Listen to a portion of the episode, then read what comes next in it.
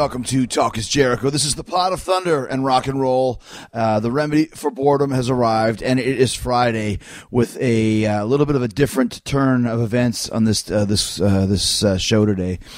Um, if you uh, listen to the Station Fire tragedy show with uh, Mike Riccardi that we had on a couple months ago, this was recorded on the same day as that. Very, very heavy subject, especially for me because I was very close to it. Uh, today is the nine year anniversary of the death of Chris Benoit and uh, the tragedy of, of, the Benoit family, the, the loss of Nancy Benoit and their son, uh, Daniel Benoit.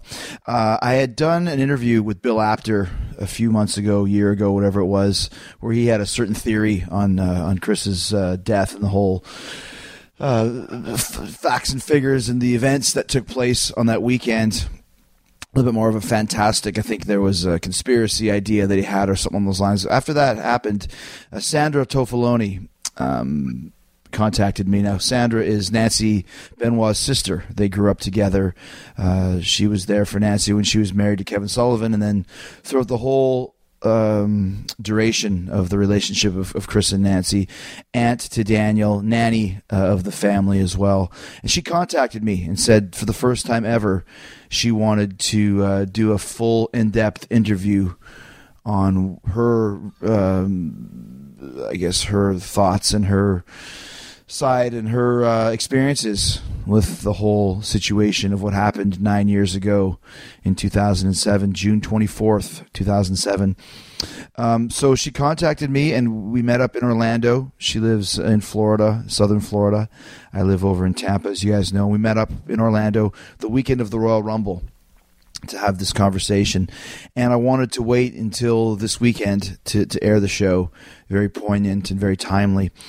Uh, so she is going to talk for the first time ever in depth about her sister and nephew's murder and what may have caused her brother in law, Chris Benoit, to, to kill his family and then take his own life. Now, everyone knows that, that Chris.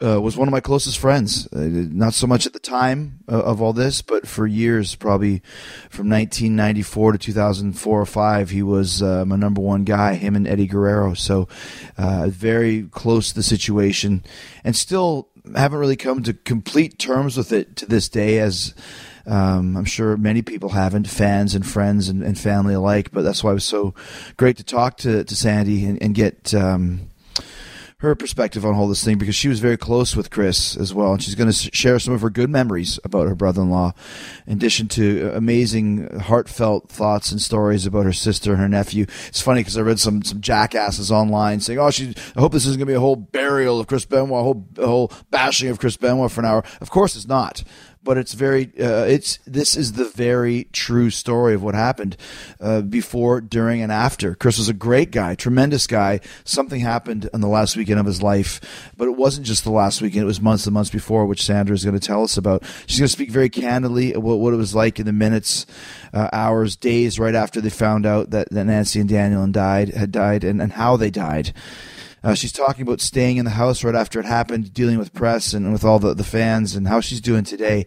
So it's a heavy show, but it's a it's a one that I really felt driven to do, and I really wanted to do this, and I'm really glad I did. And I hope you guys uh, get a little closure out of this as well. Inside look at the Benoit family tragedy with Nancy Benoit's sister Sandra Toffoloni and myself, and we'll get to Sandy right after we talk about another unbelievable story. But this one had a happy ending, although it could have very much ended in tragedy as well. Uh, this story will leave you feeling inspired and wanting to change your life for the better as well. Talking about the documentary, The Resurrection of Jake the Snake, which just came out on, on Blu ray and DVD. I can't say enough about this documentary. Not a wrestling documentary, it's just a, a story of one man's battle back from near death to reclaim his life, family, and career. And he just happened to be in the pro wrestling business. But even if you saw this documentary when it came in, out in the theaters, or if you saw it, um, any other way. You're still going to want the collector's edition DVD of this movie because of the extras that Diamond Dallas Page and his team meticulously loaded onto this DVD. They're very, very uh, uh, fine tooth comb with all the stuff they put on there. 20 bonus features, including a commentary track narrated by DDP himself, Jake the Snake, and director Steve Yu. And right now, if you go to ddpyoga.com slash Jericho, you can get this must see documentary. You can get 10% off the collector's edition Blu ray or DVD or anything else you order off of ddpyoga.com for a limited time. You all know what DDP Yoga has done for me. It saved my wrestling career, it saved my music career, saved my quality of life, and you can see what it did for Jake the Snake uh, when you get this documentary. Diamond Dallas Page and DDP Yoga literally saved Jake the Snake's life. So get yourself a copy at ddpyoga.com slash Jericho. You will be inspired, and then give DDP Yoga and the DDP Yoga Now app a try yourself. I'm telling you, this is the real deal. If, you, if, you, if you're becoming uh, deaf to this because I talk about DDP yoga every week, don't. If you're overweight, if you're having issues with your soreness, uh, I was having some major elbow and shoulder problems over the last week after two street fights in Salt Lake City and Los Angeles, and then the Money in the Bank ladder match, which just kicked my ass when Cesaro swang me through uh, with a giant swing into that ladder. I was protecting my head with my hand, and that hand got squished right in the ladder. Couldn't bend it for days, uh, and the shoulder attached to it. But DDP Yoga is helping me loosen up. It's helping me to uh, feel better. So go to ddpyoga.com slash Jericho. Get 10% off anything you purchase for a limited time, including the uh, Jake the Snake Roberts DVD and the DDP Yoga program yourself. ddpyoga.com slash Jericho. Go give it a try, man. Get off your ass. It's time to do it, all right? Get a better quality of life and make it happen now. All right, you know what else I made happen? It's coming on March 15th, 2017. It's the biggest podcast ever. Jericho versus Foley. That's right, Jericho and Mick Foley together on Talk is Jericho for the first time ever. March 15th, 2017, 263 days and counting until the biggest podcast ever. Okay, so um, it was a couple months ago. I had uh, Bill Apter on the show, and he was talking about um, his theories on, on on the Chris Benoit tragedy. And then you reached out to me, Sandy, Sandy Toffoloni, who is Nancy's sister. And um, I'm not even really too sure how it came about. Did you just text me? Did you have my number? Or? I did. I did just text you. Yeah, I have. Um, I have everybody's Yeah. number, Right, right, of right, right. course. Yeah. Um, from kind of growing up a little bit one step away from the business. So Uh-huh. um, I had reached out to Paul Heyman, who I had asked about who's Bill Apter and what is this about? And he Yeah. was like, oh, you know, why don't you just talk to Chris about it? And he said, do you have his information? And I said, actually, I do. I really Mm-hmm. Yeah, do. yeah. And so I just texted you and said, hey, that's the craziest thing that I've ever heard, and I want to talk to you about it. So, Yeah, and, and we'll kind of get into that. But you have mentioned this before we got on the air, talking about Paul Heyman, and you and him are, are seem like you're pretty good friends. we're we're very close. He's been um, a constant source of calm, surprisingly, in my life since uh, everything happened. And um, my sister told me many, many years ago that. Uh, if there was anyone to trust in the business or anyone to talk to about things other than the business, the person to always trust is Paul. And I took that as gospel law when she says something like that because she doesn't say things like that lightly. Right. So uh, he was the first person in the business that I contacted after everything had happened. And um, when we talk on the phone, he's he always laughs because he said it's just it's like talking to your sister. You sound just like her. You laugh just like her. It's like it's it's very comforting I to him said too. too, like you have the same cheekbones, and you can Yeah. see a lot of similarities there. And actually, the first time I ever met Nancy was at an ECW show. Her, my first one, I think, was her last one before she went to WCW. Mm-hmm. But I remember, like she like told some jokes, just very friendly, fun person to Yeah. to to be around. And she was your older sister. Older sister. Right. We're exactly ten years apart. Okay. Oh, really? Ten Yeah, years apart. Now, did you have any other brothers or sisters? No, it's just the two of us. Okay. Yep. So she was probably someone you looked up to your whole life. Yeah. Very much so. Very much so. We're we're both 17s, born on the 17th. She's May and I'm October. Mm-hmm. And she and I are 10 years apart. And then our parents are also. We all turn the same age every year. You know, like when one of us turns 31, she turns 41, my mom and dad turn 61. So it's like that. Yeah, a little bit of family So, yeah, um, she's was the biggest influence in my life. You Mm. know, she's more like a mom kind of than a sister until I got a little older. Then we could kind of cause trouble together. Then it was more like a sister and a And she friend. was already in the wrestling business at that point, right? She was. She's been in since she was about 15. Um, her, really fifteen. Yeah, really? did you not know? I didn't know that. Yeah. um, her very first, this was a long time ago, Florida Championship Wrestling days.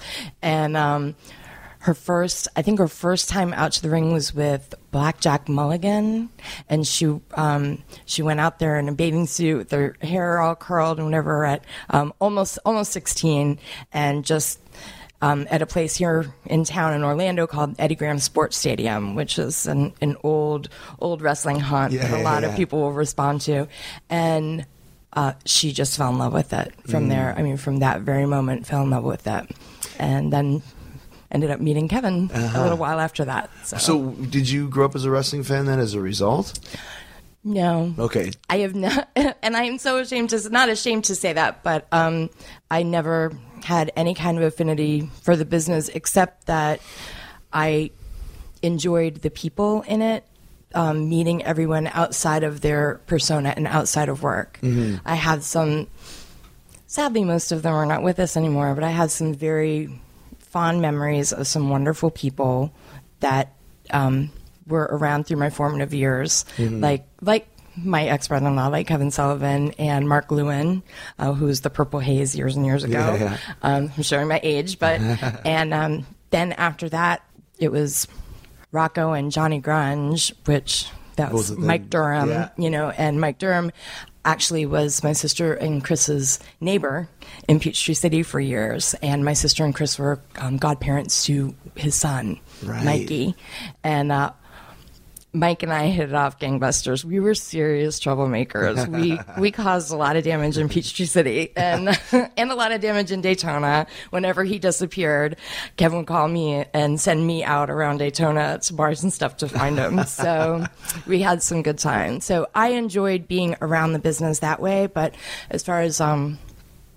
you know, sitting sitting through matches and stuff like that, it really wasn't. And you my- enjoyed the, the camaraderie part of it. I did, Which I is a big part of the business. Yeah, Yeah. yep, and it, it's a bigger part of it than you would imagine that it is, Mm-hmm. You know, going like production meetings and stuff like that. Like I saw through Kevin and especially with Chris how you know the the more the more tame side of everything, you know, the kind of snooze snoozer side of it. Like, oh my god, another meeting. what did you think uh, of it when Nancy kind of became an, uh, a national and an international star in the It business? was, um, I still thought of her as my, you know, naggy older sister a little bit, you know, but um, back in the WCW days when um, Nitro was on and it was like she was on TV every single week, sometimes twice a week, it was, I think I was in um, the end of junior high going into high school. So a lot of people were like, you know, oh, can you get us wrestling tickets? Your sister's on TV. And I was like, really? People want to see her? Or I'm, you know, I'm someone because quote, unquote, my sister's someone. And I was like, wow. But I was just very proud of her because she, you know, stayed true to herself and was happy and content in what she was doing. And she also brought a lot of women along into the business, which up until then really wasn't That is true. thing. She Yeah. was one of the very, very first valets in the business that parlayed itself into now what Mm-hmm. we know in the modern wrestling world is, you know, the divas. Divas, right. Right. So, um, yeah, she and Liz and Luna, and they were the very first. That, that's true. I mean, because I mean, and Nancy never wrestled. She was always, like you said, a valet. Mm-hmm. You know, she was uh, standing, you know, the, the ringside and being involved in that respect, which is kind of a, a lost art in this day and age. But to be able to do that and be a part of the show in such a big way, and it is and she she turned that into i guess with her we're both kind of big personalities. We get that a lot from our parents but um she turned that into being a manager. And when she went you know she started managing acts like doom and public enemy and things like that um, she parlayed that into an actual managing career. And i think that that's important as well because it turned into oh she's a beautiful girl and she's great to look at out in the ring but you know her persona obviously through a lot of that was being mean and being evil Yeah. being, you know that Right. was her she was a heel obviously Yeah. for a very long time and um and she turned that into the greatest thing ever i mean she really she, was- she was really good at. it. I, I just really love the name. Her name was Woman. Like it's just Yep. like woman. just that's it that's it and she went from fallen angel and Mm-hmm. then she did this uh stick like this stick in the middle there where she um dressed up as a nerd. I think it was with the Steiner brothers. if I remember Oh, yeah. She dressed up as a nerd in the audience. I just want to say for the record, that was my idea because I'm the nerd of the family. I was like, what if you were a total geek, like marking out in the audience, and then, you know, oh, it's really you when you. She's like, That's kind of how she came into WCW, right? right. Yeah. That is exactly. Yeah, she was Robin Green. Oh, and then that was what how she into- got into the the WCW world. right and turned into woman you know Oh. after that so um, that was you know that was a huge deal so Mm-hmm. and and bringing paul up again he was a huge part of that Yeah, he was there at that point in Yeah, time, yeah. absolutely yep How long was was Nancy married to Kevin Sullivan for? um, they were together for uh, almost a decade. Okay. and um, they were they were married for a shorter time than that, but they were together for almost a decade, living together and working together. So Yeah. I think it was only about four or five years, if I'm not mistaken. So um, and then it was, you know, she was had left Kevin and went right with Chris. Mm-hmm. He had, you know, that was a whole. When did you start hearing about Chris from her? Did she was she ever mention his name at all? Or just from working Mm-hmm. a little bit, and then uh, they had a, a fateful trip to J- to Japan. And when she came home, things had in her personal life had turned a little differently, and um, she had sort of kept me out of the loop a little bit about what had happened. She didn't want me to know the details of it.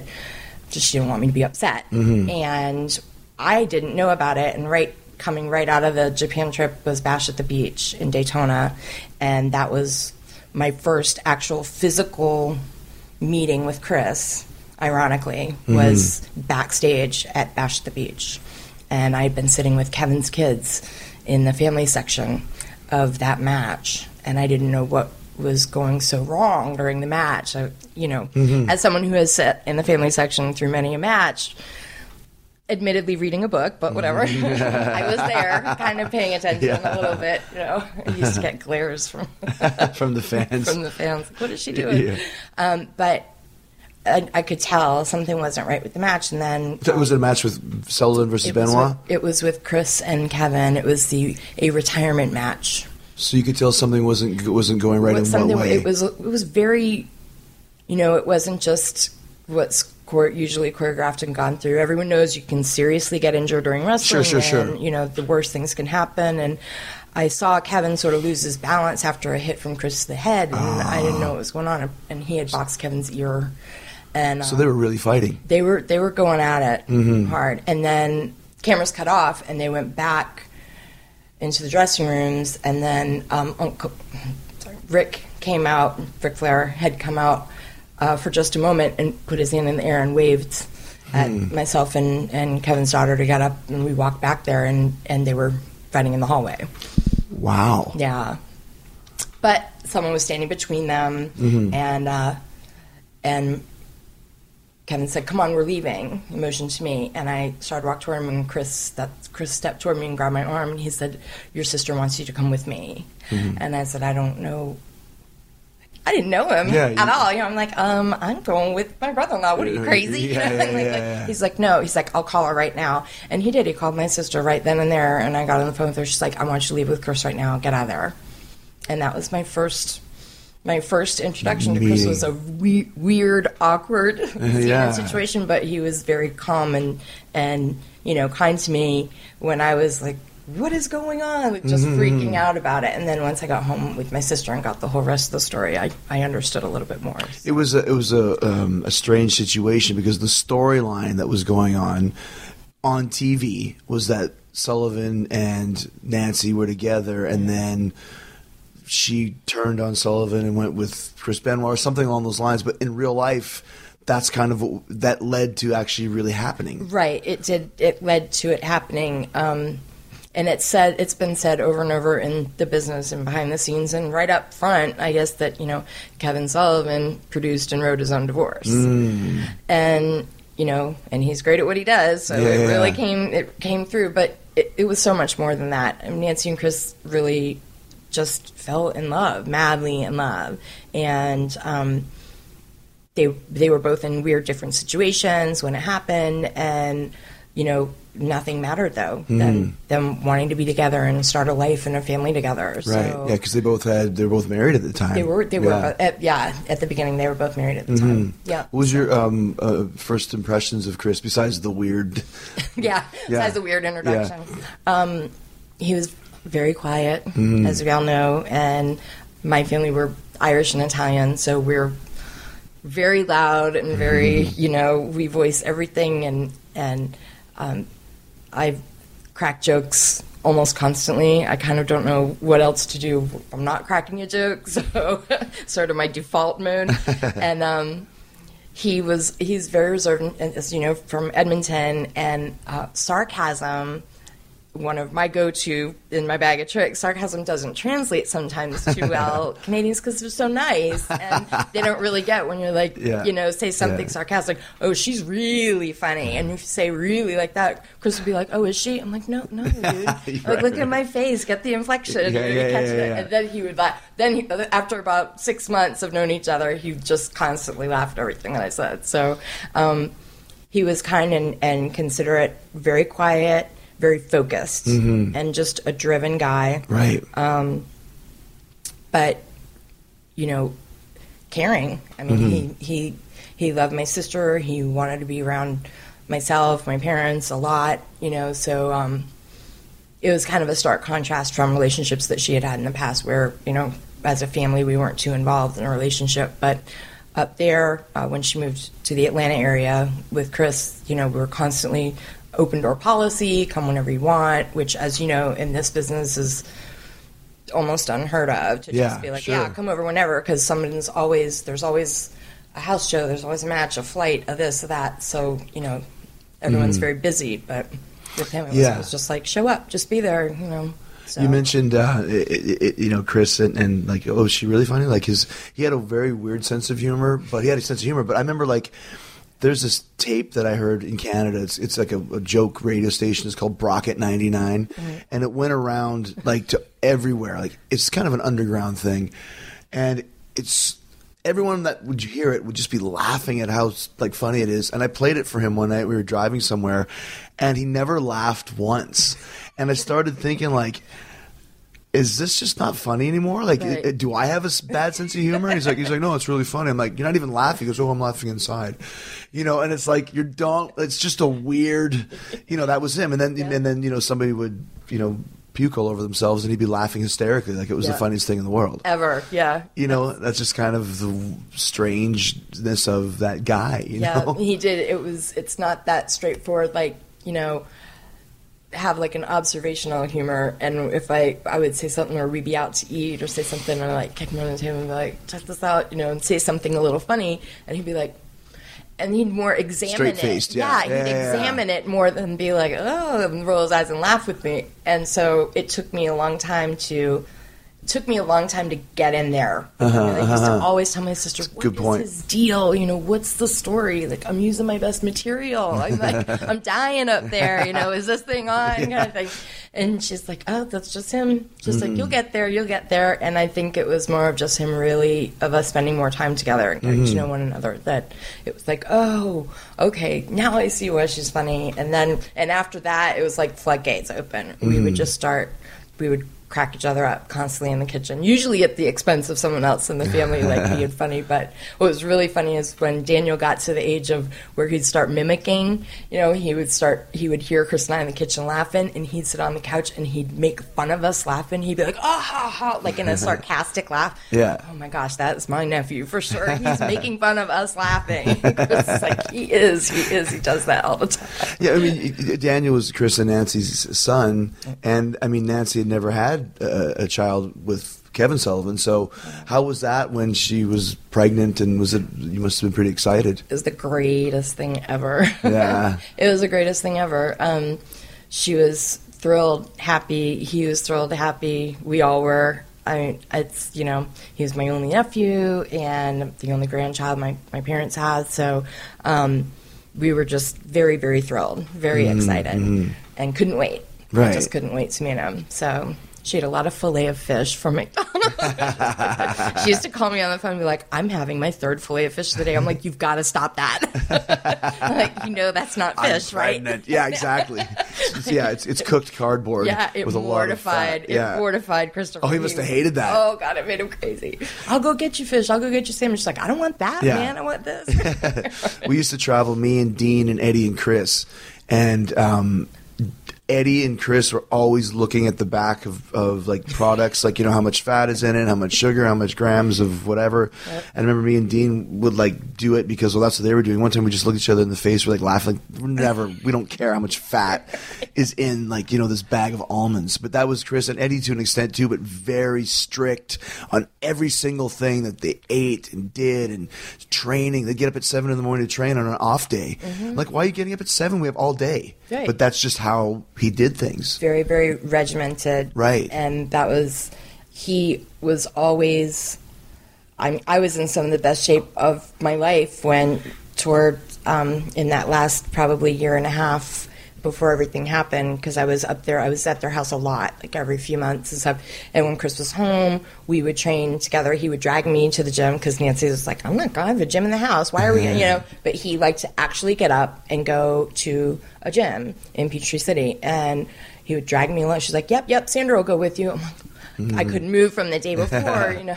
And we would come home. He's like, "Man, your sister's a beast. Once you get her in there, she's like, she won't stop. She wants to stay longer than me." And Nancy would shake her head like, "Mm-hmm," looking at him real sarcastically. He's like, "What's that face?" She goes, "And who do you think taught her how to do that?" And like, she did. She did since I was little. How to do reps with, you know, you can have low weight, but do reps. Just do everything real slowly, and it'll make everything feel like it's 50 pounds heavier. You know, I heard all the tricks from her for over the years. So um, he was just very shocked and surprised by that. That I could do that for so long, and I cook a lot and uh, had my own restaurant for a while. And so every time I was there, that was my my job, my go-to was making every meal. And he'd every once in a while he'd walk through the kitchen and see what I was using. He'd be like, "It's clean, right? It's clean. All this is clean. Yes, it's clean. That's not real cheese. It's vegan. That's not oil. It's this." He's like, "Oh, okay, all right." His his big uh, uh, treat was cheesecake. oh, Right. that was their wedding cake. Yeah, Oh, was it Yeah. cheesecake? Yeah, he had- loved cheesecake. We yeah. ordered cheesecake from the Cheesecake Factory for their wedding because it was on Thanksgiving Day, so there wasn't, you know, we didn't go any. We had it at the house, didn't go anywhere or do anything, and um, but I went into the fridge like the day before, and I saw this great big box, and I go, "What is that?" Chris like, "Oh."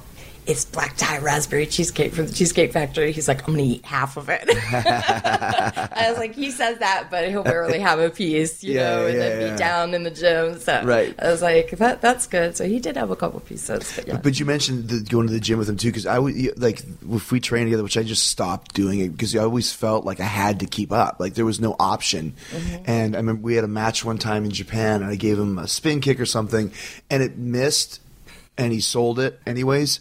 But it didn't look like sometimes it just missed, but it goes by so fast. But he was so angry with that that he goes uh, after the match. I couldn't find him anywhere.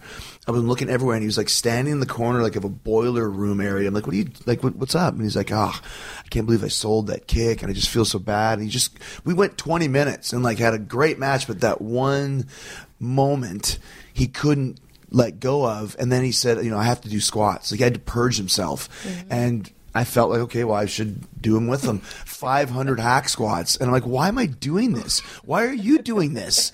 But that he's like, he had to like you know, like I said, punish himself for this mistake, Uh, you know, and that was once again like just this. I think, like you said, driven and intense. Yeah.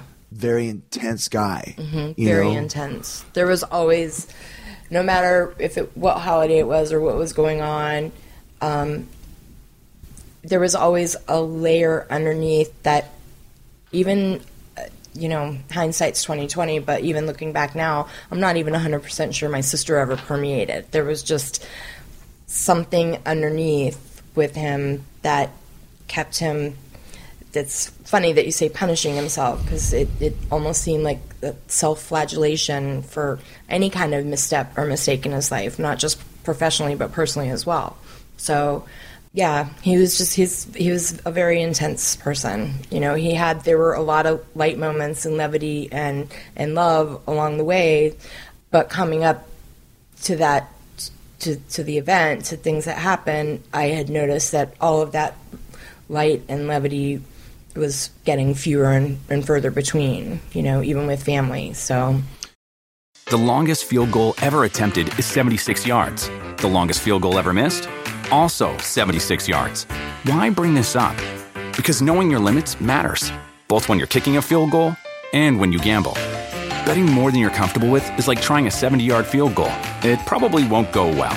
So set a limit when you gamble and stick to it. Want more helpful tips like this? Go to keepitfunohio.com for games, quizzes, and lots of ways to keep your gambling from getting out of hand. You mentioned uh, earlier about uh, the last year and a half. Did you start noticing? Because I, I noticed, started noticing stuff too. You know, I used to call Chris. I still do. He, uh, we called him Houdini because he would just. I don't. He would just disappear. Like he would. You never would know when he was leaving. If everyone was having some drinks at a bar or whatever. Yep. Even in the arena, he would just like poof. He's gone. And then I also call him the Loch Ness monster because he would surface and like call you on the phone. And if you missed that call, if he went back under, even three seconds later, you wouldn't hear from him from like another month. Yep. And that started really getting more and more regular. Where it's like, you know, hey, dude, like, you know, and I just you could start like looking back now, you could see that there's some stuff like that going on more and more frequently. Yes. Did you notice that and have experiences with that as well? definitely there were um, way way more instances of that. That's a great term, Loch Ness monster. 'cause mm-hmm. That's very very true. You, I get a random text or a random call, and and then I'd call my sister and be like, "Hey, I just heard from Chris and wherever Minneapolis. You know, is everything was everything okay, at the match?" Or she's like, "Oh, he's probably you know had a drink, just wants to." Chat with mm-hmm. you and hear something funny or something. I'm like, well, I missed, tried to call back. She's like, oh yeah, he's gone. Yeah, yeah. And I'm like, oh, okay. But what really became noticeable was a little bit more of like a, a, a sense of unsafeness and, and paranoia for the family.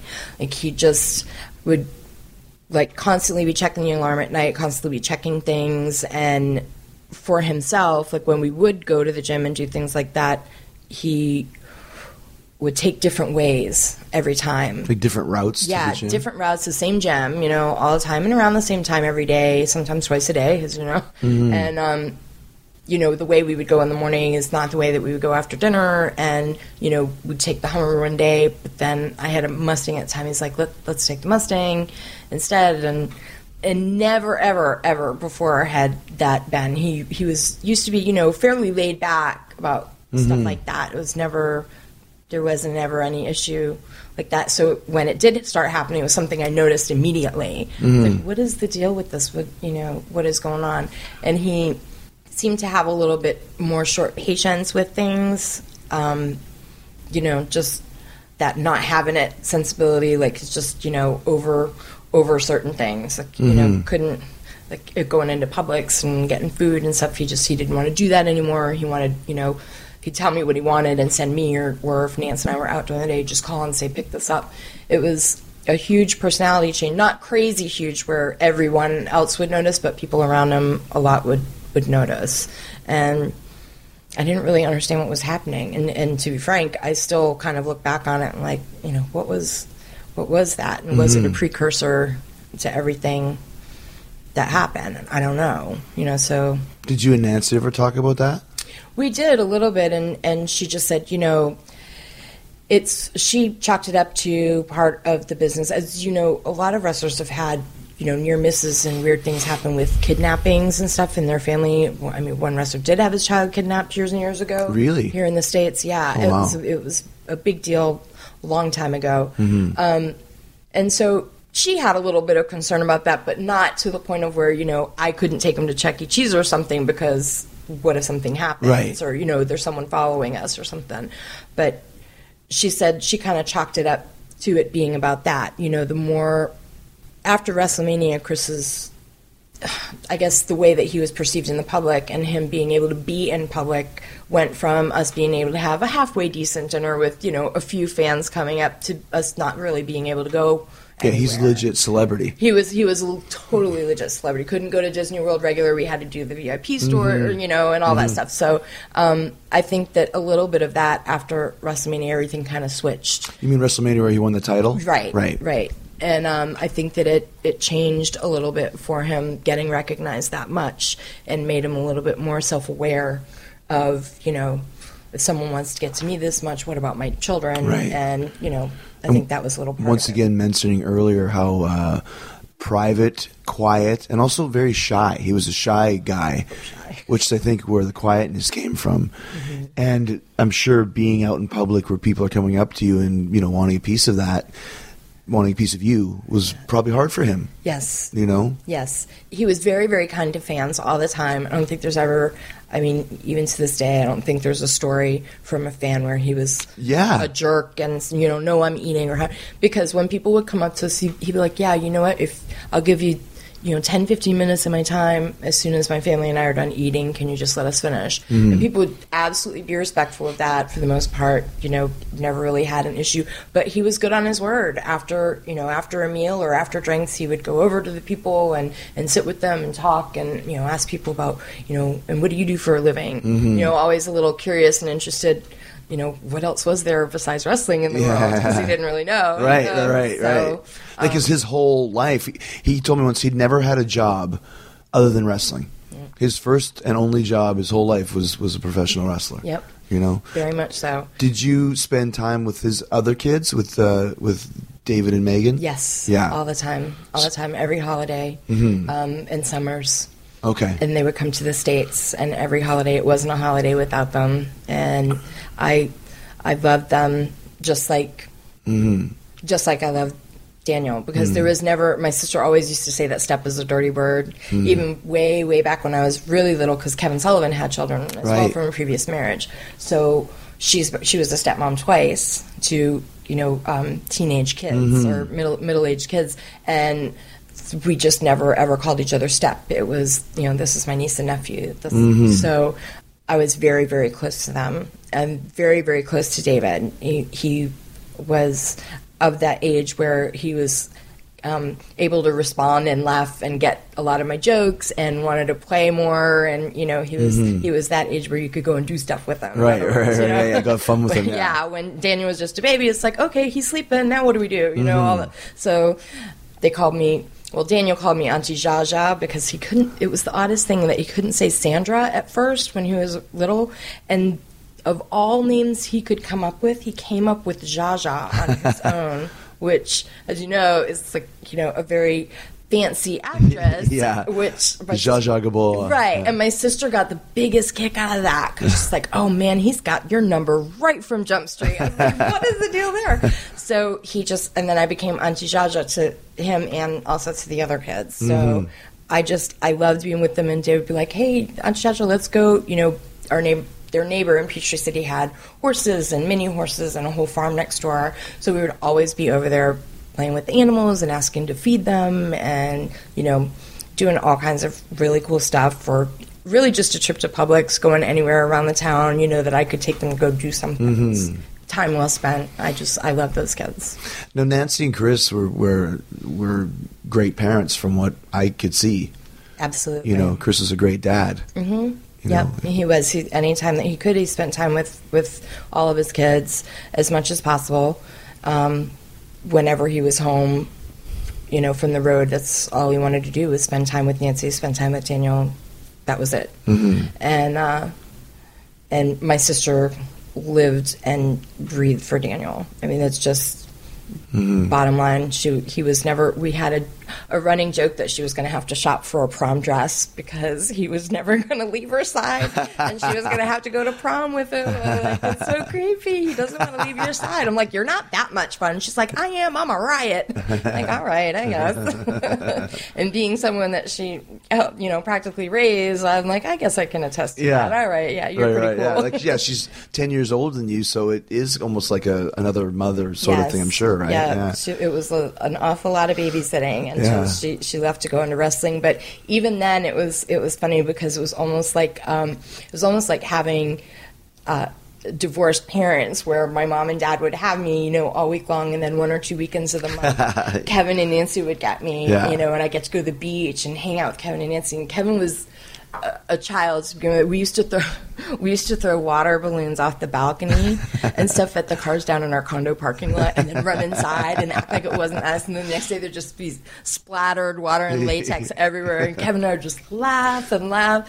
And I think back on those times, and think, man, he was a forty year old dude. Like, Yeah, like he was just having a good time, and my sister would just be in the kitchen laughing at us, being silly. So, but with Chris, he was the same way when I could catch him like that to have a good time doing something. If I could make something really, really fun, and it, those, as you said, being shy and being quiet, those moments when they did happen were pretty priceless. I mean, he, we had a New Year's Eve of 2000 um, was a super big night for us. We stayed home. They had just gotten their house together in Peachtree City.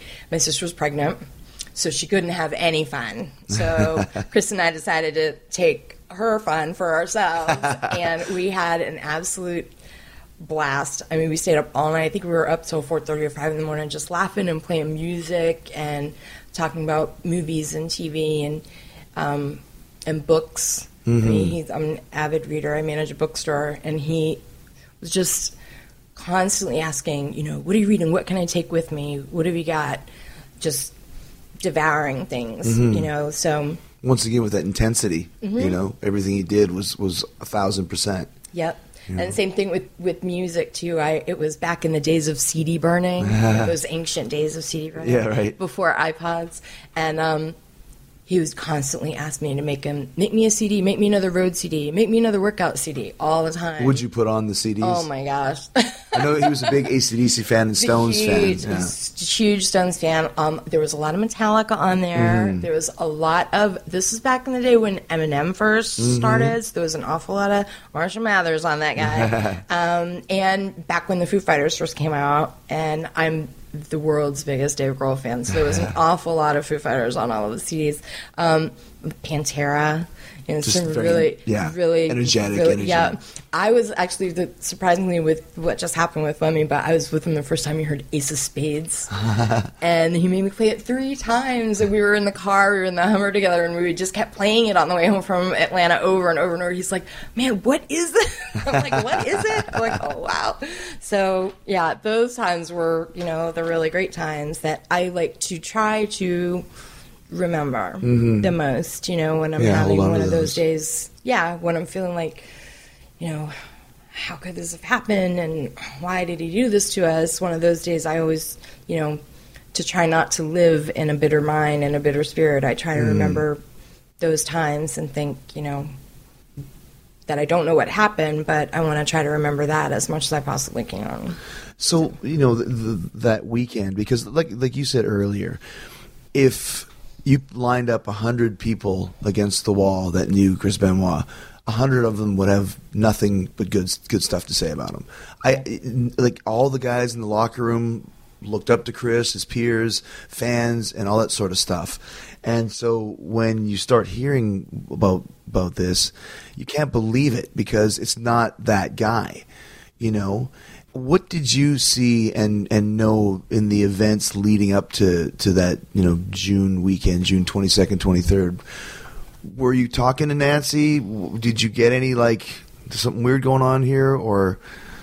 Well, there had been prior to that there there there was at least there were a couple, but there was at least one really high spot where he left the house and she had had a restraining order.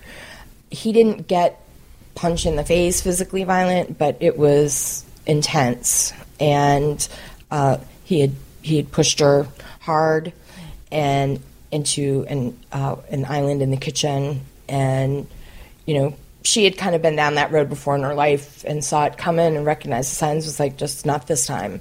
Um, called the police and he left the house and then she called me and I went down there and, and she ended up going to an attorney and started, you know, putting paperwork together to make sure that the restraining order stuck and this and that. And um, it went on for about two and a half, almost three weeks. Uh, Mike Durham had come over to the house and he had gone out to meet with Chris and then come back to the house and, you know, trying to smooth things over, as it were, um, between both of them, and then enlisted me in the effort and said, you know, I said, well, she's not going to talk to him. He's like, please, can you, if you just talk to him, talk to him on the phone, please. He just wants to talk. So I ended up talking to him on the phone, and he had convinced me. So I encouraged my sister to talk to him on the phone, and then they ended up working things out, and everything was okay. And um, that was about, I think it was about two years before everything happened. So somewhere in that I think that a lot of it had to do with working. I think he was pushing himself an awful lot at work to get that push for that title. You know, I mm-hmm. think that he was feeling, as a lot of wrestlers do, feeling their age. I think he mm-hmm. was feeling his age and feeling like, you know, and you said it, he, he didn't have another skill. He didn't have something else that he could do. So it started to close in on him that what is going to happen when all this goes away kind of feeling. And my sister was never worried about that because she's, you know, she was managing his career and she had she already had other things lined up for him. Oh, She's she like- was his manager. yeah. Oh, Mhm. really? Yes. Okay. Yep. They had a they you know he was a corporation or they had a corporation Yeah. together, um, and she she was, managed his career and they already had. Uh, ironically, they already had plans for a wrestling school in Atlanta. Wow. And um, she had T-shirts made already. Really? So I'm like, I'm sitting on like 500. What's it Ben- called? Benoit Academy T-shirts Wow. in storage gray with his his image, his headbutt image on the back. And so she, I mean, she had logos designed. She was ready for the next move, and I don't think that he was in his mind, physically, emotionally. I don't think that he. I think he was just really scared. So a lot of that, I think, started boiling over into their personal life. I couldn't really 100% say for cer- with certainty, but as Paul always reminds me, you know, you're the one person with the most insight to it because I was there for everything. And leading up to it, about a week before, um, we were Nancy and I were.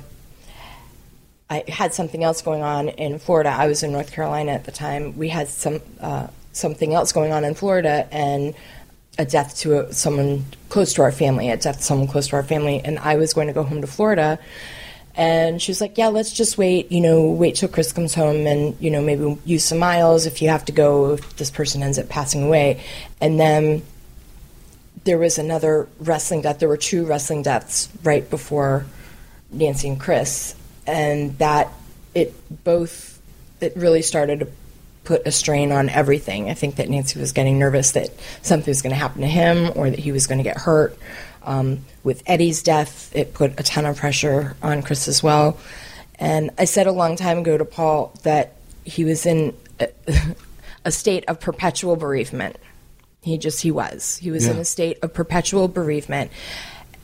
It just it did not stop. And I think that when I said that to Paul, he's like, "Oh my God, that's it." I never thought, you know, he's like, you, "That's it." He was. He L- was. let me expand upon that because I was going to say this. You mentioned Mike Durham, and he I know he uh, Johnny Grunge. He was kind of the the middleman and a real calming influence. As crazy as he was, I know he was very involved. You mentioned that he you know helped Chris and Nancy get back together. Mm-hmm. Johnny passed away. he did. Then a short time later, guy called Black Cat, Victor Marr, who was one of Chris's mentors in Japan, passed away. After that, a guy called uh, Ray Traylor, who was the big boss man. I'm sure you know all these guys. Another friend of Chris. And after Ray passed away, Chris called me and he was crying, crying, crying. And he said, he said, I can't take it. I can't take any more of my friends dying. And lo and behold, a year or so later, his best friend dies.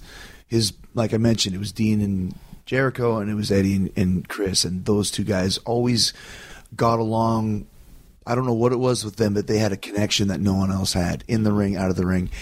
And at Eddie's funeral, Chris he, he came up to me once and crying and was hugging me like a like a child hugging a, a, a mom or dad that doesn't want to be taken away. Like just this, but just cr- crushing, heart crushing reaction. And I, I agree with. I think that put him over the edge to where you know, like you said, perpetual bereavement. That's such a good point. You know. Mm-hmm. it, it was constant and, and it was as much as much loss whatever losses he suffered, obviously Nancy just being his wife suffered along with him, but also with being in the business, she suffered. The Right. Well, yeah, losses. yeah, yeah, they were- knew, knew all of those people as well as They were her- her and friends, too. Yes, very much so. Right. And you know, prior to that, long long before that, with um, with Liz's death, Yeah. and then right after Black Cat, uh, it was there was another female death, and God forbid, Sherri Martel? It was Sherri. Yeah. Yeah. When Fabulous Sherri died, that was um, that was the one of the last conversations I had with my sister. Uh, was after Sherri died. She called me, crying, crying, crying, and she just was like, "It just won't end. It just won't end." Mm-hmm. And I was like, "I know, you know, just trying to be that." understanding sister but i really i couldn't wrap my head around it because i had lost a couple of friends i was sort of young back then but i lost a few friends but not like what they were experiencing was just you know palpable pounding of grief and it was affecting everything and there was a lot of self-medicating going on in that house you know both of them I mean, my sister's not a saint no i've never ever claimed for that to be but it was really really next level after all of those events especially after eddie with chris um, and i know that because i was in the house and i can say that and it's not a secret Yeah. um, again, growing up in and around that business, I I know for a long time of, of all the medication that sometimes takes for guys to get out in the ring, you know, and I I get it, and I've seen it, and it's one of those sort of knowns. Uns, unspoken knowns of the business, Right, like yeah, right, yeah, right. you know, we get it. But when it starts to be like, you know, you need eight to be up, you need three to be down. You know, I used to tell my sister it's I called it Judy Garland syndrome. I'm like, oh my mm-hmm. god, it, like he's and one of the jokes we were like he's filming the Wizard of Oz, joking around about Chris. I'm like he's Yeah. filming the Wizard of Oz today, like he's ah. out there and and I got it. It's you know especially after suffering the grief and loss that I've suffered, I I went down that road for like a year after it, and finally one morning sat up and I said, "My God, I'm doing the same thing. What am I doing? So dumb, you know." And then finally, you know, worked my way out of it. I could hear my sister's voice, like, "God, idiot! This is what was going on. Don't be that way." And I think that it was a huge contributing factor to what happened. And it's not, you know, I can say it's just my personal opinion, but it's actual facts. I mean, uh, the autopsy said so. I had seen it prior to that, the alcohol and the medication, not just the steroids, but everything else that had been going on.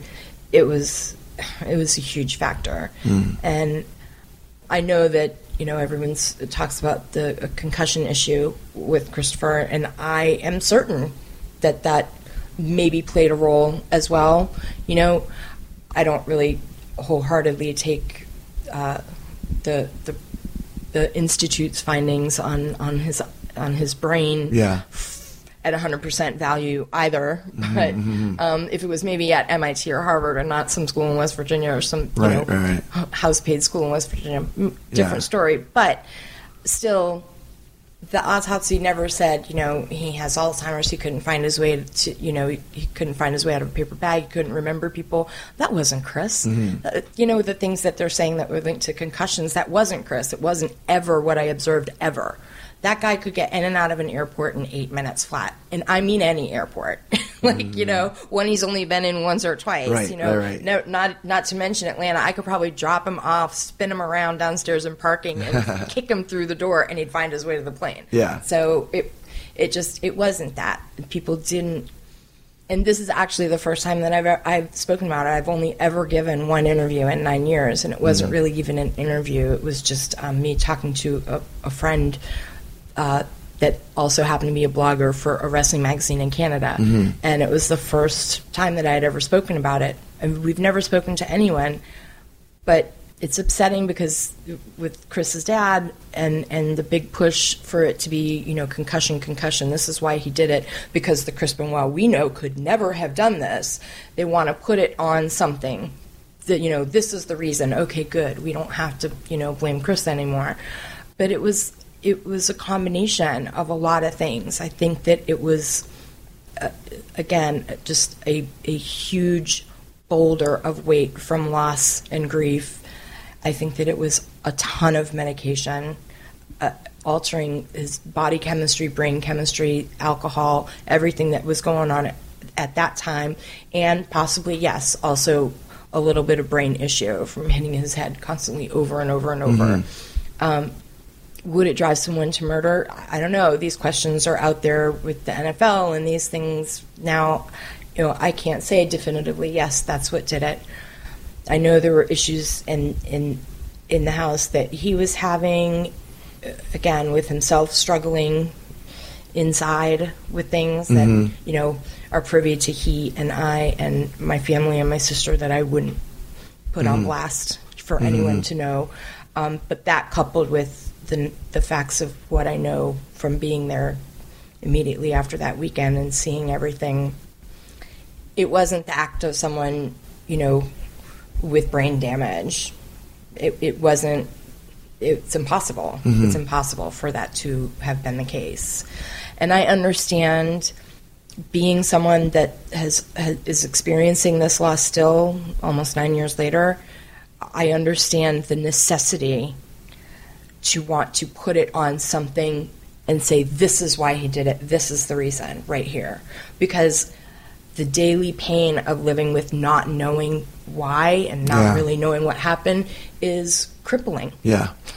for lack of a better term. Right, right, right.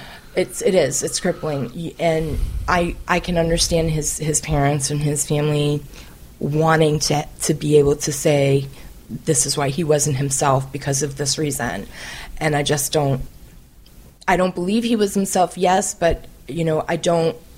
I can't put it on any one thing. It was a combination of many things, outside factors, and uh, an inner struggle that he had been going through for quite some time after Eddie. And as you mentioned, with everyone else, with Cap, with with grunge, it just he almost always kind of felt had this look in his eye, like you know, it wasn't more of who's next. It was more of am I next? Hmm. In his eyes. So You know, it's um, it's interesting. I, did a couple shows after it happened because I wanted to go on there and, and be the other side of the coin because everyone was talking about evil wrestling and Chris Ben was a demon and I wanted to let people know that there was another side to this guy and this weekend was a very, I mean, a complete anomaly to what what you would know about him, but there was a dark side to him too. But anyways, my point is there was a, a psychiatrist that was on Larry King mm-hmm. who was saying what you just said from the evidence that we have here and the stories that we're hearing, you can't pin it on A, B, C, D. It's a combination. It's the perfect cocktail of all of these things coming to a head at the same time. Mm-hmm. But the thing for, for me, Sandy, is like, listen, you know, anybody that's ever been in a relationship married, like, you can understand if in a moment of rage, you can't agree with it, but you could understand how how someone could, you know, kill their wife. But but it's Daniel was always to me like that. I don't understand that mm-hmm. in any way, shape, or form. Mm-hmm. Do you have any theories?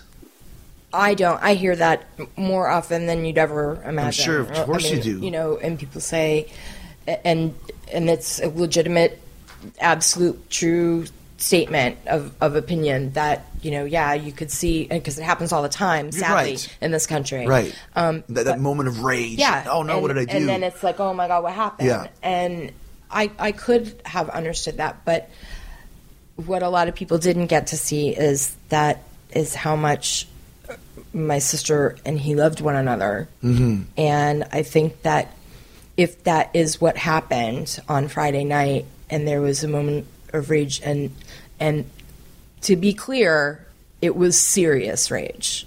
Like he brutalized my sister oh, okay, yeah. and a lot of you know and even though the police report is you know that's freedom of information act in the country and people can kind of see some things in the police report on the internet and have you know but they didn't have to see what i saw and i i have to put that out there as fact. He brutalized my sister. Oh, it wasn't just like maybe maybe i hit her too hard and she hit her felt- head. Oh wow. he he murdered her mm-hmm. brutally. And again not being the chris that i would equate with that. You know what i mean? That Right, yeah i yeah. couldn't i couldn't reconcile the man i just talked to a week and a half before with with what i was facing when the police released the house t- to me. You know what I mean? I, it, it, When you mean when you mean they released the house, you went inside and yeah. After at the Saw the crime done. scene. right? hmm wow. Um, not with any. I understand, yeah, but yeah. And I could not rec- reconcile what, again, what what was physically there or what we witnessed to, to the person that I just spoke with a week and a half. But with Dan, it's um, there's nothing. There's not a word. I mean, I'm I'm pretty erudite. I find I can usually find the vocabulary for many things, but when I try to talk about my nephew with that hindsight, it's difficult because I can't. I don't understand it, and I don't understand I, I say that I don't understand it because you know you think about a, a, a murdered child, it's just like it's the worst thing ever. But when when you think about that murdered child as like the one person in life that you love more than anything, because I did, and my sister did, and and he did. So it was very hard for me to think of what had to be going on in his head and in the house or in his heart to to do that. He knew for a fact that had anything ever happened to he or Nancy, that I Right. I would be there to take care of Daniel a hundred percent. You know, there's no question about that. Um, So it's not like okay, his mother is dead and I'm right, going to he jail has for no life. one. Right, he has no one. I'm just going to end Yeah, this for this yeah, kid. right, he, right. he, you know, it would have been a diff- difficult time, but he would have had a, a loving, a more than loving family um, to, to take Right, care of him. right, right.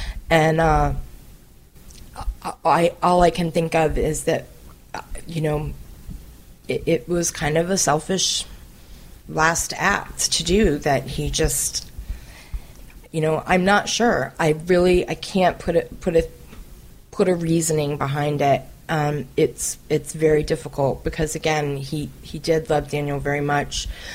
And all that i could really think is that you know if daniel ever saw or found out what he had done to his mother that would have it would have broken that child so i don't know if he if that was going through his head. I don't know how far his his thought process was even, you know, Right. rendering his actions at that time. Like I don't know, you know, he might have just been completely out of his mind. But And it happened over the course of a few days, though. It did. Is that? It I mean, was- that's the the story at least. yeah, that's it is exactly what happened. That They, um, my sister was killed Friday evening, um, between eleven and one a.m., and then uh, Saturday morning, uh, Daniel was killed, and then Chris killed himself Sunday evening. So he spent two full days in the house with Nancy and Daniel, not alive, which is just again super out of character. Not just out of character, No. but that's let's be honest yeah. with them, that's weird. Well, Like, that's, just insane. He's he's, lo- he's lost his mind at right, this point. Right, That's like that's not. There's You're- no justification Yeah. for that. That is. You're sitting in the house with your Right. dead family that Yep. you murdered Yep. For a couple days. mm-hmm. and and for all reasoning and from reports that we had from the office, like when I called the office, the, the office, the WWE, yeah. when I spoke at, at the office with Jen, she's like, you know, he he called, he was like trying to make a flight, like he, and she, she just kept, stu- you know, stuttering, like Yeah, yeah, trying yeah. to wrap her, like, what the hell was he doing, like, you know, kind right. of like. And, and he was trying to change his flight and get to the match. Like, would he think that no one knew that he did? Uh, It was just you could kind of see where his logic was skipping in and out of reality. Mm-hmm, Right. You know, Yeah, I mean, yeah, just yeah. just. Um, I think that his default mode, as we alluded to before, was to focus on work, focus on getting you know getting the job, Mm-hmm. and default to what he knew to do: go to the airport, go to work, wrestle, come home, take shit. You know what I mean? Just like Mm-hmm. because he. But then I think that his the psychotic break that he had was still very much happening. So he was having these moments of lucidity where I have to go do these things, but then he didn't even realize that he's in the throes of a complete psychotic break. That Right. You just murdered your family. Would you know? It was very, and then of course that that completely took over when he became suicidal, or it could have been his plan all weekend. I really don't know. I really I can't say whether or not that that was his plan all weekend. I know that the, in the search engine on the computer that he had researched um, the quickest and easiest way to break a neck. Really? Yeah. And the story was that he basically put the was it the pull down rack around his neck and just let go of the pull down handle on a on a weight stack and just let go. With a towel, yeah, he had a towel around his around around the. And even that, like the the Not out. It's, the strength to do that because I'm, I'm oh, assuming to be able to break your neck you'd need a whole stack of mm-hmm. plates mm-hmm. to pull it down in that position like you're dealing with otherworldly you know superhuman strength. superhuman strength going on here mm-hmm. That's what the police said. wow Like there wouldn't have been if he hadn't been who he was. uh-huh It would not have killed. You know, it Yeah, would never yeah, have worked. yeah yeah yeah, right right No one else could have pulled that. and and, and what a way to to do it like it's so tied into him like he was obsessed with lifting weights and that's what basically he killed himself by I've always hypothesized, sometimes with Paul, sometimes after a couple cocktails, Yeah. but always, you know, thought. I think that he thought that the business was was choking him, was killing him. I think that he thought that everything about it, the the fame that ended up coming after winning um, WrestleMania, I think that the the devastation of losing friends in the business to you know, let's face it, some medical conditions that could have been avoided um, Yeah. if they were truck drivers or Yeah, right. bus drivers or you Right. know plumbers. Um, but it is what everyone signs up for. So I've never I've never you know gone gone hard on that issue. I know what it is, but I just thought that how strangely and grotesquely poetic that it was that he did that. That he killed himself by breaking his neck, which he had already done once in the ring. So it just there had to be some thought process to that, which has always kind of eaten away at me mm. a little bit. There had to be some kind of thought process to that that he ended up going out that way after what he had done upstairs. I mean, it took time. All of what he did took time, you know. It's not like you're just putting a gun in your mouth and going, Right. Like you actually would have to, like you said, construct an apparatus, you know, to figure out how to do this. I mean, he researched it. Like he researched it. It's just really, you know, because obviously the police took the computer, and you know we were involved with the detectives the whole time. I mean, it was in his search history. And it's just, like, also that's something that's kind of not Yeah. Chris because he wasn't. Right, right, right, yeah. he wasn't. He big wasn't on a computer something. guy, No, yeah. he wasn't, and No. it was just all, all of it was just super super weird and then to have an odd religious aspect to it of putting my sister's bible next to her and a bible next to daniel of you know what did you think that that was going to do for them? Or maybe did you think it was going to absolve you? Because they weren't a religious people. Yeah. i mean my sister and i were raised catholic but um, they were trying to get daniel into private school. So they started kind of you know here in the states if you want to get a kid into a private school run by a church you have to be a church member Yeah. Sort of Yeah, deal yeah, yeah, so they had to sh- show their face at a couple of services to try to get them into the school but it wasn't there was no kind of conversion that they you know all of a sudden they had found god chris was very interested Mm-hmm. let's put it that way in different all kinds of different religious philosophy eastern religion um, there we both shared this book called um, um, the life life of Buddha and Christ. The par- and it was a book on the parallels of Buddha and Christ, and we were both just fast. We discussed it for hours. We were both mm. so fascinated by it, you know. And and I was like, "You think that's crazy? Don't even let me throw Muhammad in there because was." It's like there's parallels between all of them. He's like, "What?" And so he started reading about that. Just again, not interested, but not practicing. Mm-hmm, mm-hmm. Let's just put it that way. So when that was the other thing that the police talked to us about, I just was completely baffled by that as well. His religious involvement, as far as I know, was basically through Eddie. Yes. You know, I know there was a couple times because Eddie was very, very God fearing and knew so much about the Bible and could quote the Bible. And because they spent so much time together, I think that always rubs off to where you're interested. You know, and we used to pray sometimes before matches. Eddie started doing that, and Chris would always be involved in that. So there was, like you said, uh, some spiritualness there. But to drop a Bible, you know, that was felt to me once again what is who is this guy? Right. You know? Not something you'd be like, oh, yeah, that's so him. Yeah, right. Like, yeah. Just not that at all. And the other, the thing uh, with after Eddie's death as well, because um, my sister had spoken with Vic about it, and Vic, uh, Yeah, yeah, yeah. and um, my sister had spoken to Vic about it, and and then she reached out to me. I had lost someone close to me in my life and gone through a tough time, and um, you know went to a, a grief counselor who encouraged me to start a journal and write to that person. Like I was just having trouble get through getting through my daily, Right. You know, go to work, just Yeah. the mundane things of life. When you when you're so grief stricken, you're like, oh, what does it all mean? What am I Yeah, doing yeah, this for? That depression of asking the big questions. My sister always put it, you know. And um, so I said, well, you know, when I went after Jim died, this helped me. And I started this journal, and it was more like a diary, but instead of saying "Dear Diary," I just wrote to Jim every day yeah. in my journal. And she's like, "God, that's a great idea. Okay, I'm gonna go. I'm gonna go hang up. I'm gonna go get him a journal." And she went right out that same day and brought home like three beautiful journals for him to pick from. And, she, and she's like, "You know, San had this idea." And that helped her. And she's like, you know, if you want to do, it, you can. If you don't want to, you don't have to. And he sure did.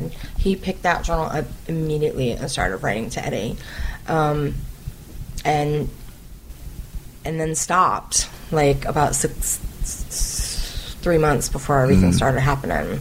So it's very weird and timing. And the things in the journal were, you know, it, mundane stuff like, you know, here's what I, you know I had this and this and this to eat today, mm-hmm. or oh I did legs today and it was this and this, or oh we're back in Kansas City, or it was just Stream of consciousness. stream stuff, of consciousness, you know, stuff he would talk to, to Eddie about, you know, text on the phone, or that he would be there to share with him. Mm-hmm, and mm-hmm. I, I just- it kind of seemed like it was helping until all of a sudden everything else started pounding away with, with Mike dying. And uh, as you said, it's just like four or five great big giant things in a row, sort of put him back in that headspace. Mm-hmm.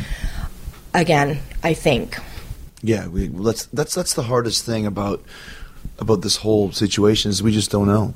You know, we don't know we don't know and we never will know. No. You know, like I was even saying like this I mean it could be freaking demonic possession for all we know. There's like there's no there's no answer. Right. You know what I mean? I definitely know that it wasn't an outside source. Mm. Let's just put the in, let's just let the internet calm Yeah, down. yeah. It wasn't there. You know, my ex brother in law was certainly not involved. Right, right, Um, right. In fact, he just gave an interview a few weeks ago that was um, very kind toward my sister and and my family. He was in my life for a decade, just Mm. like Chris was. So. Um, and he he put out there that yes, I can't have children either, um, and so it is the only grandchild that my mom and dad will have. And he said in the interview how heartbroken that he is for them, and and for me, and that was nice of him to say. You know, he's got his own life and his own deals going on, but uh, it was it was nice for him to sort of reach out a little Yeah, bit yeah, through yeah. the media that way. Right. But it, it's been a difficult road trying to come back from it and every single day there's there's not a day that goes by that I don't think of Chris's kids as well which is something that you and I have, have Mm-hmm. talked about personally um, and hadn't I hadn't been in touch with them for over you know eight years until I just recently got back in touch with David and uh, it was a big deal for me I think it was a big As I'm deal sure for him, us. too, yeah. I, I think that it was I mean we you know we there were some tears on the phone and you know um, and his one question to me that really broke me apart was why did you wait eight years? And I just my heart sank you know and I was like I tried and I did try to reach out to him several times and and um, it was thwarted by other family members and so I just sort of I hate to say it but I, I kind of gave up and thought well maybe it's too much for him. Because a lot of times and a lot of days it's too much for for me as well. You just you don't want to be Yeah. you don't want to be David Benoit. Yeah. You don't want to be Nancy's sister, you know, just Yeah. for a moment because you don't want to have to deal with it and think about it. So I can understand. Um, but I'm so grateful. I'm very, very happy that we're back in touch and communicating because, you know, he'll always be my nephew. Yeah. You know, You guys are both both and Megan too, all three of you lost such a huge part of your life. You're all you have left in a lot of ways from that life. Mm-hmm. very know? much so. very How much how so. was it for you? I mean, just the I mean, I know for me too, and I'm a little bit more thick-skinned about it, but just the whole media deluge afterwards. Of course, it was like you know the irony of it once again, talking about not only how he killed himself, but the fact that the one thing he loved, he almost destroyed the whole wrestling business. Yeah, I did. Like the WWE almost went down. It was that close. I know. And just because of all the the attention on this horrible crime, I mean, you were stuck right in the middle of this. I had to drive with a pillowcase on my head to go to Publix. Really? Was- yeah, we well they the police released the house to us, um, and we couldn't leave. Um, it's it's not a secret because it was plastered all over the news. But there, we had a front gate, and I say we because in the the six months, six to eight months leading up to this, there was talk between Chris, Nancy, and I about building a second sort of a in-law house Oh, yeah. because it was eight acres. And chris was like you know do you think that you could garden? And i was like i don't know dude. I'll give it a shot. Like what's the deal with that? He's like and he's like let's get some books. You want to go to the bookstore and i'm like you want me to get some books? He's like yeah. I'm like on gardening. He's like yep i'm like all right. What are we what are we what are we making? I'm like something for profit? What's the deal? He's like no no no. Like herbs and, and vegetables and stuff you know for to, to cook clean I was like, oh, yeah, okay, I get it. He's like, yeah, because, you know, if we have another kid, then Nancy's going to need the help. So this was the plan less than six months before all this happened was they were planning on having another child. And, you know, with her trying to run things, the business side of things and having two kids and a household to run, he was enlisting my help. to be like, hey, mm-hmm. want to drop everything and come sort of be a cook slash nanny Yeah, work as a slash nanny, yeah. workout buddy. And I was like, come on, spend every day with my cool as heck sister and my awesome nephew. Yeah, man, that's Yeah. a, that's a no brainer. So it had just started to be like that, but you know when they released the house to us afterward. There's about a, a half an acre from the gate to the front house, and it was just inundated with news crews. Just hmm. absolutely inundated. In fact, I crawled I crawled through a small hole in her our neighbor's her neighbor's fence, Holly. Um, she's the one that actually found them, as well documented in the news. Um, and we had stayed at her house uh, the day before. Um, it was another 24 hours before the police released the house to us, so we were staying next door. And I kind of snuck through the back and came on and then went running into the side door so cameras couldn't catch me. And then had my open the gate so my mom and dad could drive in. Oh. It was just we had no idea how bad it was going to get. And what was reported, we, we were told by everyone that we knew and that loved us just not to turn a TV on.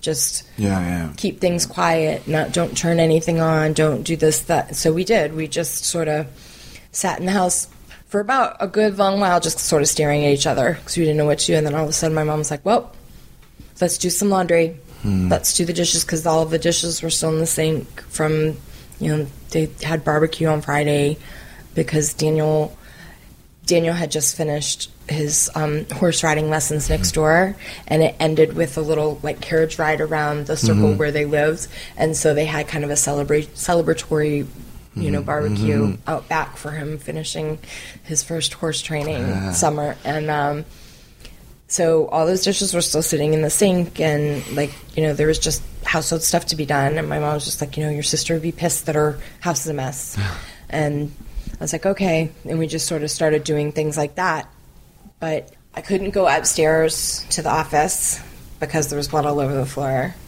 and I couldn't go down down downstairs into the finished basement where my, my mom and dad's apartment was. There was a, a second kitchen and a whole area where my mom and dad stayed, but the gym was off to the right, and the doors were open and there was police tape on it. So couldn't I couldn't really go down there because that was terrible, and then couldn't go up to the third floor to the kids' suite where my room was because I slept next to Daniel. His room was next to mine, and so I just like emotionally couldn't do it.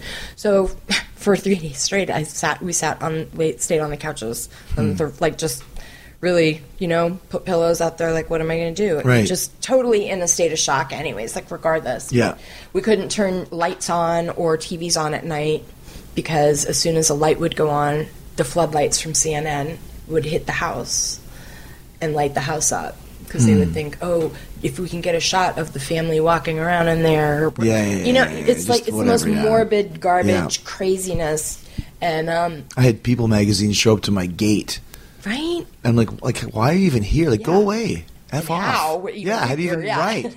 oh, I'm just from Miami. Came, drove up. Get the hell out of here. I know it's You know? the worst, and even more so was it was difficult because there were fans at the gate too. Right, And so yeah, yeah. you know, then they're interviewing fans, which we know aren't the super most sometimes reliable sources of information. Let's just put it that way. Yeah, yeah. Although you know, I love my sister's fans and and Chris's. I understand, but come on. You know they don't know what the hell's going on in that house, and they don't know Mm-hmm. anything about it.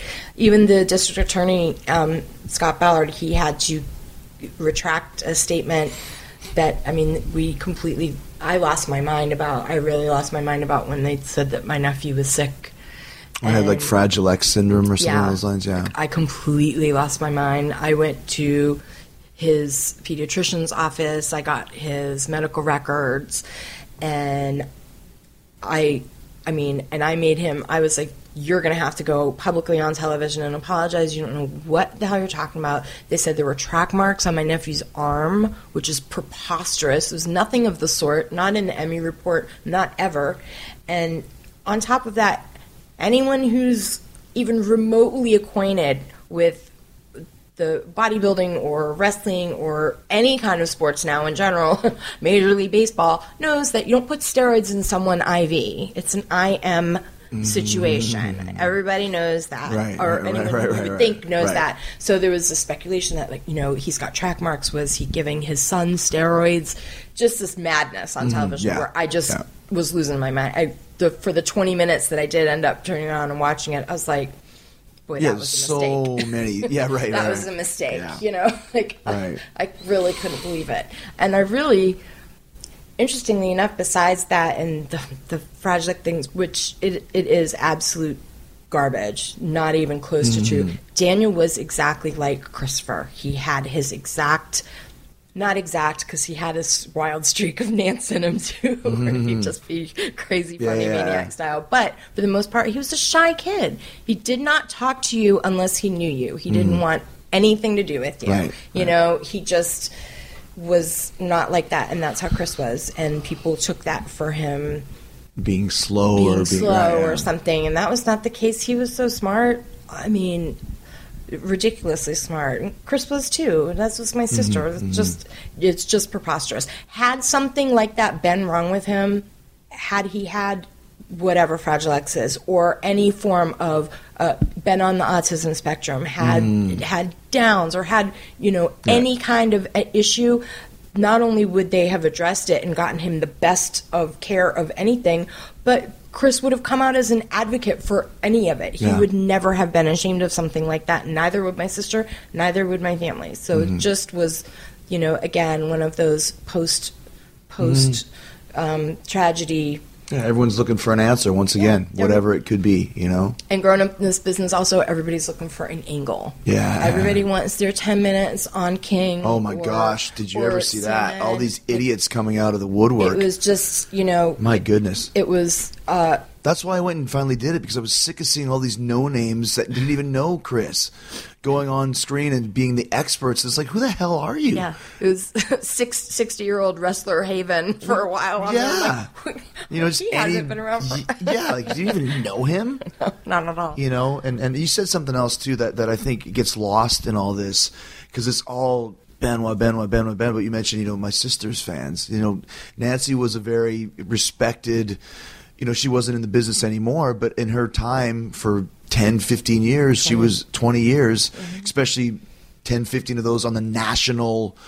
She was a big star Huge. you know, and you forget about the fact that that you know Nancy Benoit Sullivan, woman, fallen angel, whatever she was, Robin Green, was was was murdered too. You forget, Absolutely. and that always bugged me. That you know, that bugged me. So glad you said that. It's Yeah. been my the bane of my existence for for the past, you know, again almost nine years. This June is. I can't stand that my sister's mentioned as an afterthought Right. in everything. And yes, it's awful and horrible that my seven year old nephew lost his life. Are Yes. you kidding me? Yes. It's something that is the worst thing people can think of. But my sister was a huge contributor to the wrestling business Yeah. for decades, mm-hmm. for decades, and didn't hurt people. She, you know, like you said, she was always funny, cracking jokes, and she was the, the mom of the dressing room. Friendly to everybody Friendly the to- day one. She was always nice to me. I was a nobody. Yeah, you know? she just, you know, constantly sewing tights and um, doing makeup and popping on Liz's eyelashes when they constantly fell up. And, you know, and she would bring, because Liz didn't drink. Mm. So um, when the shtick with Rick and, and Liz and she in um, WCW, when they would come out on his arms and whatever, and they would do the champagne, she would always have like apple cider for Liz so she wouldn't have to drink the champagne. I mean, she was just thoughtful, thoughtful thoughtful. She thought about everyone else before herself always. And She did a great Jim Barnett impersonation. He's a famous character. My boy, hello, my boy. That's the first time I ever heard who Jim Barnett was because she would talk about She- that. Try the swordfish. You know? she really did. She- Yeah. And I'll tell you another another wrestling legend, a Florida wrestling legend, Gordon Solie, was just enamored with her, Mm-hmm. Oh, and yeah. it was almost like the creepiest thing because he was like he was really in love with her, and it was adorable, but it was also just like bit creepy. so weird. She would like make these eyes on him, like you know, but she would play, and she would make him so uncomfortable when they would shoot promos. She would make him so uncomfortable it made him crazy, you know. And Hump, uh, Sir Oliver Humperdink, one of her very best friends, one of my very best friends in the business. I, he's sadly passed away also two years ago. Um, he loved it. He would make he would egg her on so much when they were cutting promos, like, "Oh, make him up good, make him stutter, make him stutter." You know, he just he he worked it with her, Yeah. and those were those were the days of wrestling that I even as a because I was so young, but even as a kid, I look back on and I'm like, man, that was a good time. Mm-hmm. Those were the good times. You know, yeah, it might have been everybody piling into vans and driving across Florida and this and that, but you know, God, that was it was a good time, Yeah. and it's become you know everything that it is now, and it's great and reaches so many people, and and that's wonderful, but. It's cost an awful lot. Mm-hmm. It sure has. It has cost an awful lot. That is a you great. know? That's a great statement. You know, to the mm-hmm. point where the whole concept of the business, as far as the testing involved, and they're so gun shy about, and, and in a good way. I mean, gun shy might not be the right word, but hitting guys in the head with chairs. That all stems from Chris and Eddie, and Eddie is still very much given legendary status in the company, and Chris has been eliminated from the books forever. You know, and it's it's one of those things where um, it's uh, uh, obviously understandable for me. I don't want to see. You know, No. I don't want to be watching USA and, and, and see him cut to a, a promo of Raw that's got like a classic match of Chris Benoit. That, Yeah, yeah, yeah. That would break me probably, but there is a small part of me because again, hearing my sister's voice in my head, she was just a very, she was a very big believer in forgiveness Mm-hmm. and not holding on to stuff that you know was tr- going to turn you into a terrible person or, Right. or or hurt you in your life. And I think that I've dealt with my feelings, my very complicated feelings for Chris, um, with her in mind, and that. You know, do I think that it's the right thing for them to never ever mention him again? I don't know. I'm still. I don't know that I'm there yet. If that makes Mm-hmm. It's hard. sense. I don't know that I'm ever going to be there. But I know a lot of people expect me to be. He's a murderer. He's the worst person on earth, which I know is, in the one interview that I had done before, shocked um, Dina, the the blogger from the wrestling uh, site in Canada. She's just like, I I never expected you to be so you know, almost warm yeah. toward him. And it's hard to turn that off. It's hard to turn off the love and affection that you had for someone who's the father of your nephew, Yeah. who's your, you know your sister. It's very difficult to turn that off and just go straight to he's a murdering, you know, bleep, and I can't stand him. It just it doesn't work that way. That's why it is very complicated. Um, but he lived for his job, his profession, and his his. I mean, it was his art form. He was he was one of the best ever. Mm-hmm. You know, you're talking about he has art form. like some of my best matches. I can't put on DVDs. I can't include in any of my you know retrospective career you know bios in the WWE because they don't exist anymore. Yeah.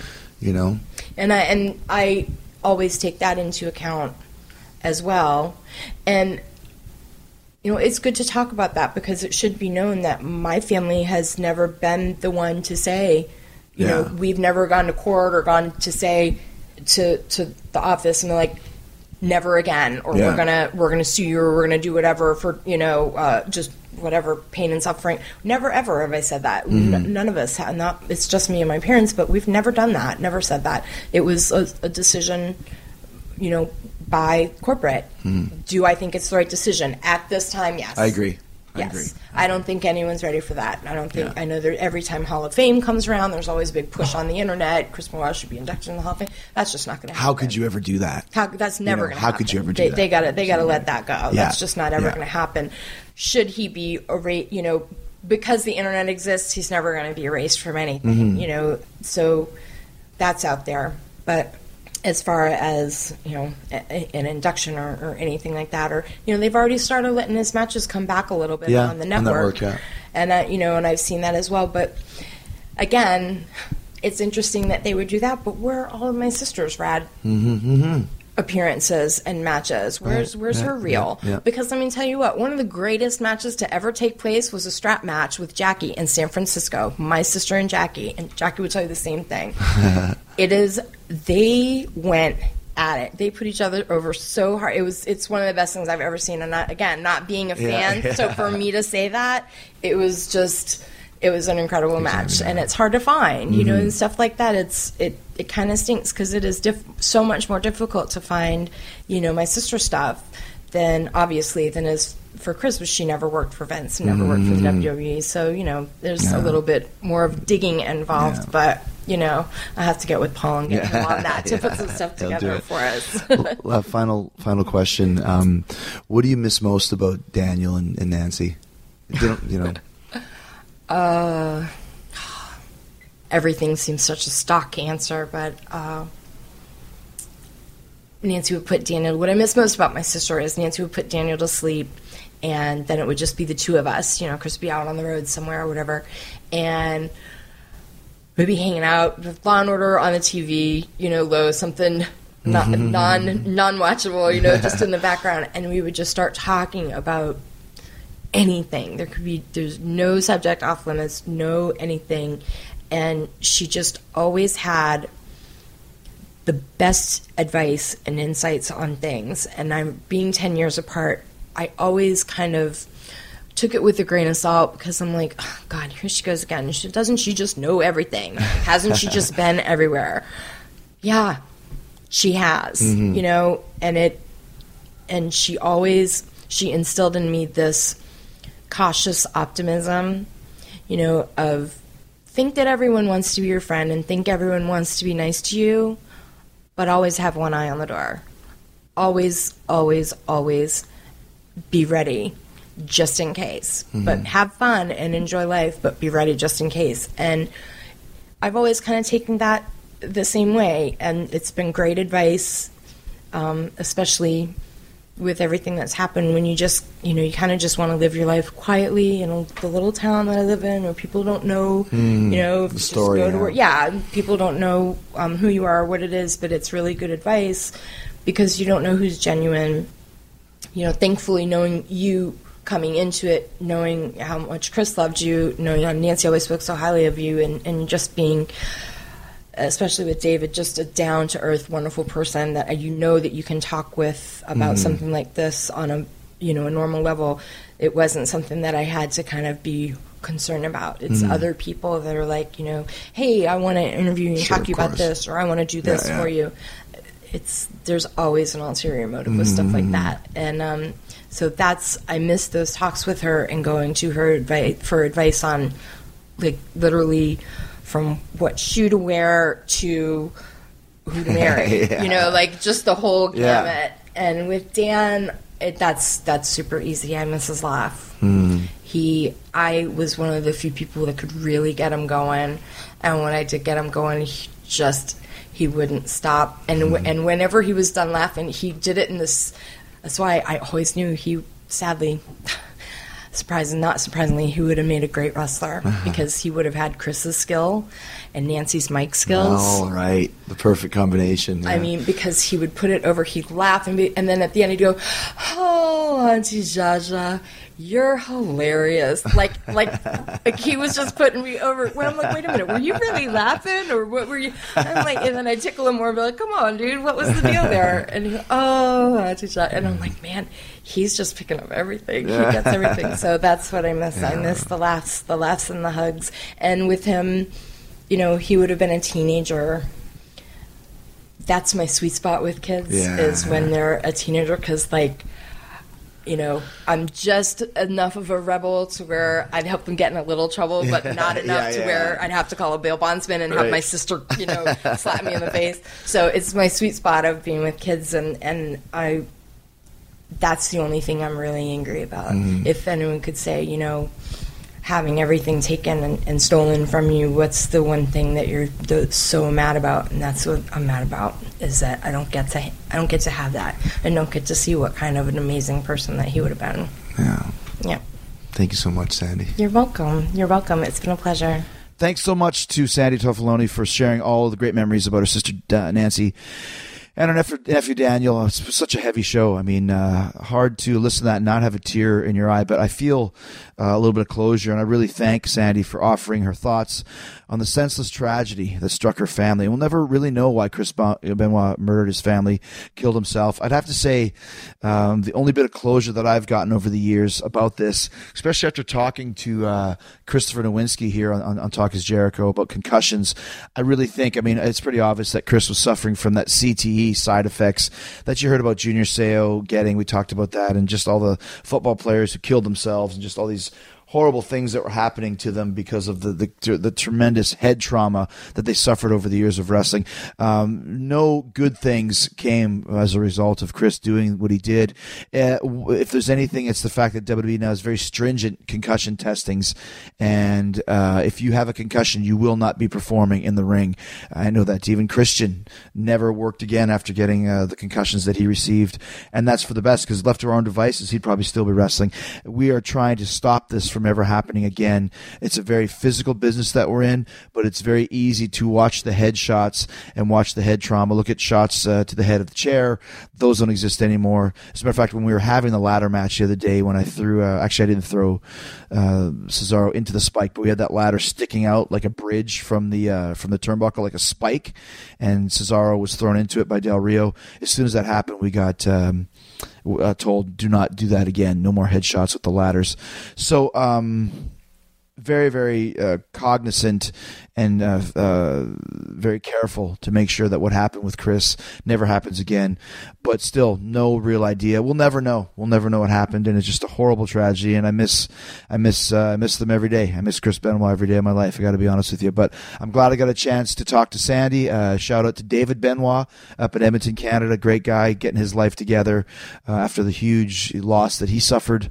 So. Um, hopefully this gave you guys all a little bit of, uh, of credibility of uh, sorry of, of closure in this uh, horrible subject. Chris benoit one of the greatest performers of all time one of my all-time favorite opponents no doubt about that and um, also one of the biggest tragedies in the wrestling business the history of the business. So i'm not going to say any more. Send out your prayers to uh, to the benoit family to uh, sandra to her family and to anybody else that may be suffering this. If you are suffering some of these effects that you heard uh, Chris was suffering. Maybe you're hearing voices in your head, or maybe you're you're you're depressed, or maybe you have some sort of issues going on with your family. Please go get checked out. Things have changed in the last nine years since this happened. There's a lot more research that have taken place, a lot more knowledge, uh, as Chris Nowinski said, a lot more of a of I don't know if you ever be cured for it, but way to treat the, these these horrible head traumas that you may have had in the past. So watch your head if you're playing sports. If you're uh, in junior high school or high school playing football,